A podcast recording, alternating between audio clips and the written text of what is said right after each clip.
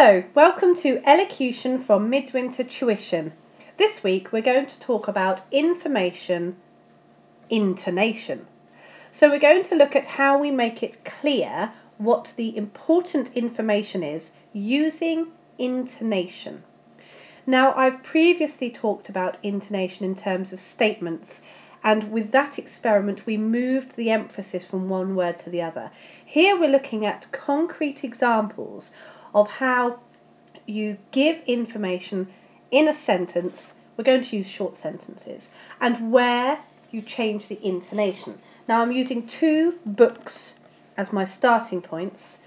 You will have to search for them to buy them, I'm afraid. They're both terribly old, and I found one of them on a second hand bookstall on the South Bank in London, and another I found on eBay. So they do come up occasionally online. So, first one Intonation Practice by Ian Thompson and that's published by the Oxford University Press. And I think their notation of intonation is really very explicit and very helpful.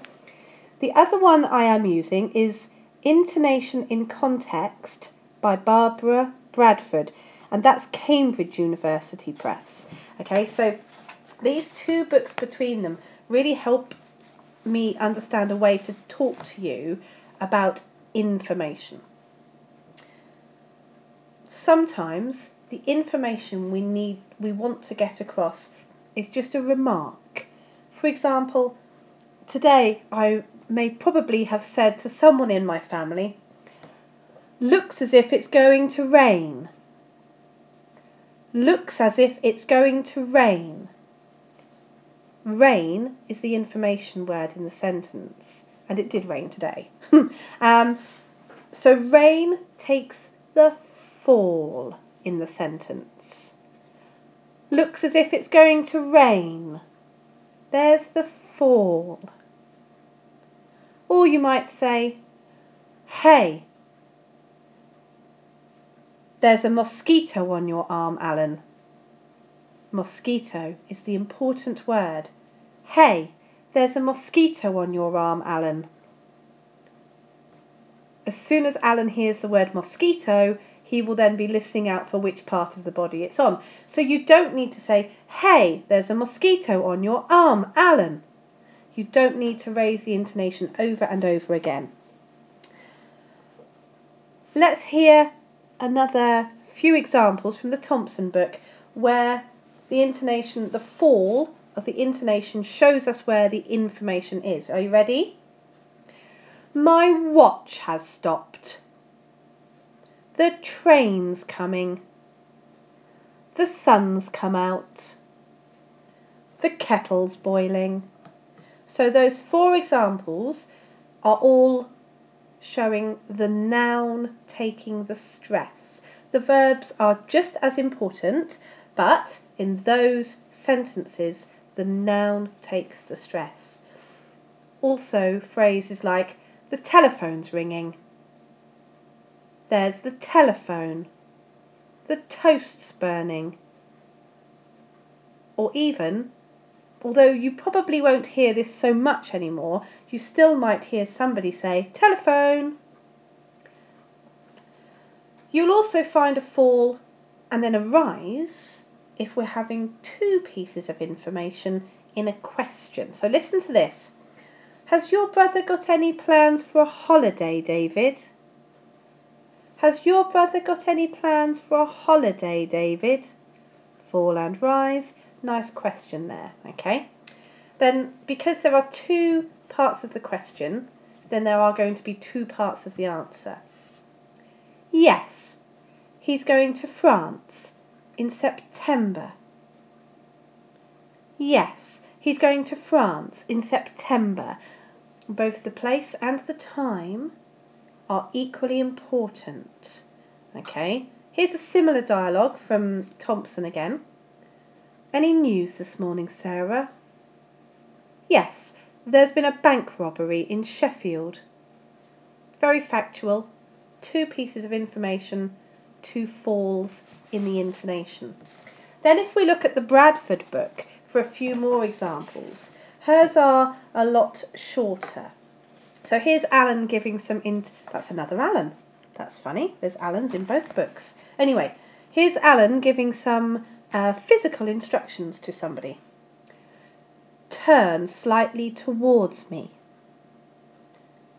Turn your head slightly towards me. Turn your head slightly towards me. So there you can hear that the real highlighting of the words comes from the fall in the intonation. Now, if we try and highlight the word by just putting a bit more emphasis, like we did in um, podcast uh, number 22, so 11 podcasts ago, so we might say, turn slightly towards me, and then it becomes a lot more commanding, doesn't it? Turn your head slightly towards me. Turn your head slightly towards me. So you hear all these different ways of using the intonation, but actually he's being quite demanding when he says it like that. Let's try some some other sentences here. Um, I had apple pie. There goes that intonation down at the end.